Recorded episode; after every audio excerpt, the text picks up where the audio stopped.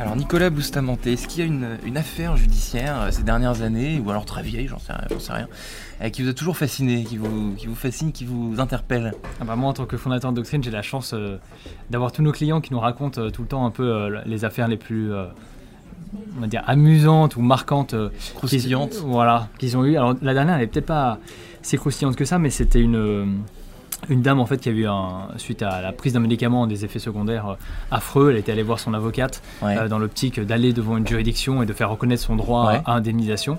Et en fait, hélas, il n'y avait pas de, la justice ne reconnaissait pas le lien de causalité entre le médicament et la maladie. Et donc elle n'avait pas pu aller devant les tribunaux. Et puis, euh, c'est le petit moment doctrine, puisque doctrine a envoyé spontanément une alerte en disant que en fait ça a été reconnu par la justice quelques mois après. Mmh. Ils ont pu aller devant les tribunaux et faire reconnaître leur droit en fait. Doctrine le sauveur. Bah, disons que Doctrine, ça a permis d'avoir accès à une information qui a hmm. permis derrière à, l'avocate cliente et au justiciable hmm. euh, de pouvoir faire valoir en fait ses droits hmm. devant la justice française.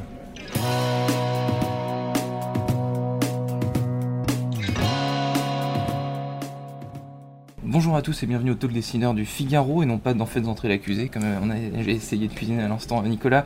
Euh, nous allons parler néanmoins de justice et de droit aujourd'hui euh, avec Nicolas Bustamante, donc qui est CEO de Doctrine.fr, un site web qui se veut être le Google euh, des avocats. J'ai lu ça sur votre euh, LinkedIn. C'est pas de l'ambition, ça, ça y ressemble quand même beaucoup.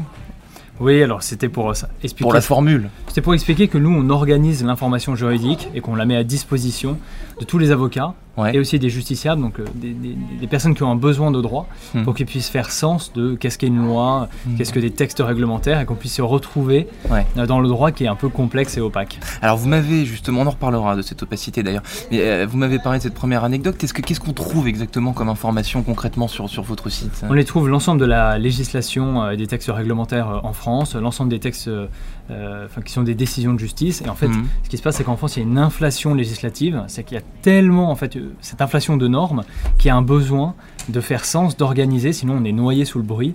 Et finalement, la, maxime qui est nul n'est censé ignorer la loi n'existe plus. Là, le monde juridique, sans vous, il est noyé sous les, sous, les procès C'est pas sans nous, parce qu'il y a plusieurs personnes euh, qui font ça. Et puis, historiquement, il y avait des éditeurs juridiques euh, qui hmm. créaient des ouvrages euh, pour retrouver l'information. Dalloz, notamment. Dalloz, notamment. mais depuis les années 2000, il y a vraiment une inflation des normes en France. Et on le voit, le, Parlement est très proactif. Et donc, il y a hmm. besoin d'un logiciel comme nous. À cause du digital, ou grâce au digital, on en reparlera tout à l'heure.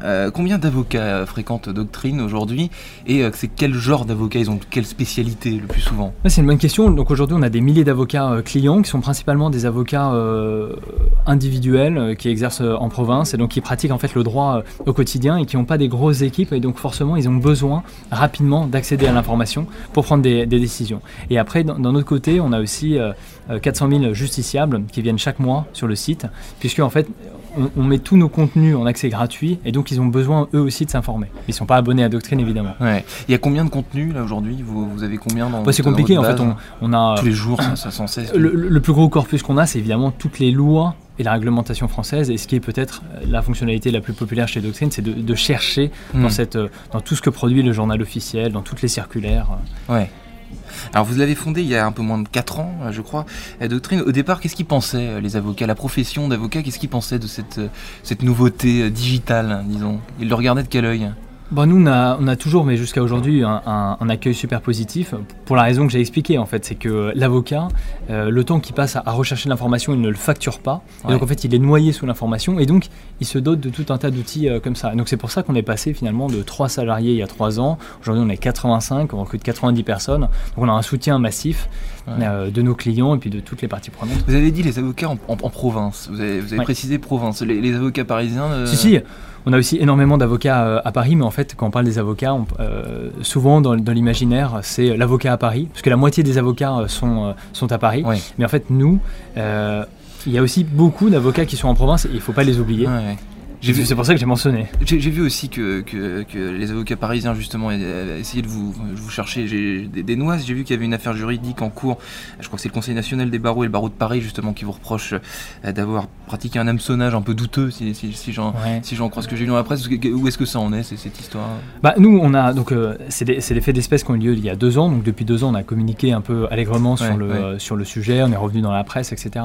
Je pense qu'au-delà de ça, en fait, quand on, quand on est un acteur digital et qu'on rentre dans un marché monopolistique, il y a des tensions, des exaspérations. Et c'est pour ça que je pense qu'il y a, pour tout acteur numérique, il y a un devoir en fait de pédagogie qui est énorme et d'expliquer ce qu'on fait. Après, en doctrine, c'est quand même une entreprise qui est différente. Je dis, il y a, il y a trois ans, on était trois, aujourd'hui, il y a 85 salariés. Et donc, on est beaucoup plus structuré, on a une directrice juridique, on a les codes de bonne conduite. C'est, en fait, c'est quasiment une grosse entreprise doctrine aujourd'hui. Et vos investisseurs vous font confiance toujours euh, Oui, alors on a, on a levé, euh, on a levé des fonds à deux reprises. Mm. Euh, et, puis ça, et puis ça va continuer, puisque la croissance de doctrine, en fait, ne fait que s'accélérer. Alors, vous, vous êtes plein dans la presse. J'ai lu aussi que, que l'accès aux décisions de justice pour tous, notamment en ligne, est toujours très complexe. Pourquoi? Moi, ce qui me désole, c'est qu'il y a 1% du droit français qui est accessible en ligne, que la Commission européenne a classé la France comme le dernier pays dans lequel il est possible d'accéder au droit euh, euh, en ligne, et que c'est pas normal pour, euh, on va dire, la, patrie des droits de l'homme, n'importe quel pays d'ailleurs de l'Union européenne.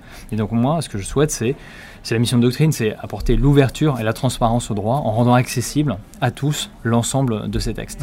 Alors le monde juridique, le, droit, c'est un socle indispensable de notre société. Est-ce que selon vous, ce, socle, hein, il a du mal à s'adapter à nos nouvelles pratiques, aux nouvelles technologies, au digital? Est-ce que ça va trop vite pour le monde du droit qui est, très, très ancestral, avec des, des, des, des codes, des, process euh, bien particuliers C'est juste qu'il y a un temps d'adaptation. En fait, on ne peut pas freiner la marche du monde qui en ce moment est freiné, le digital, etc. Et, après, en fait, le droit s'adapte. La question, c'est le temps de latence entre les deux. Et là, il est de combien le temps? Parce que c'est quand même difficile, j'ai l'impression. C'est difficile à quantifier, mais c'est faux de penser que les juristes, c'est des des conservateurs de la norme, qui doivent conserver un, ordre établi, mais pour autant ils ne sont pas conservateurs par nature. C'est des gens qui évoluent euh, beaucoup, et il n'y a qu'à voir notre secteur d'activité. Les legal tech, c'est quand même un secteur qui se développe mm. énormément. Au, sein d'une association qui s'appelle France Digital, nous avons rassemblé 23 acteurs de la legal tech en France. C'est l'un des plus gros pôles en, Europe. Donc euh, c'est un, secteur qui se digitalise et qui évolue tout aussi vite que, d'autres secteurs d'activité. Alors vous, à titre personnel, vous avez toujours été entrepreneur, vous n'avez jamais été salarié. C'est vrai.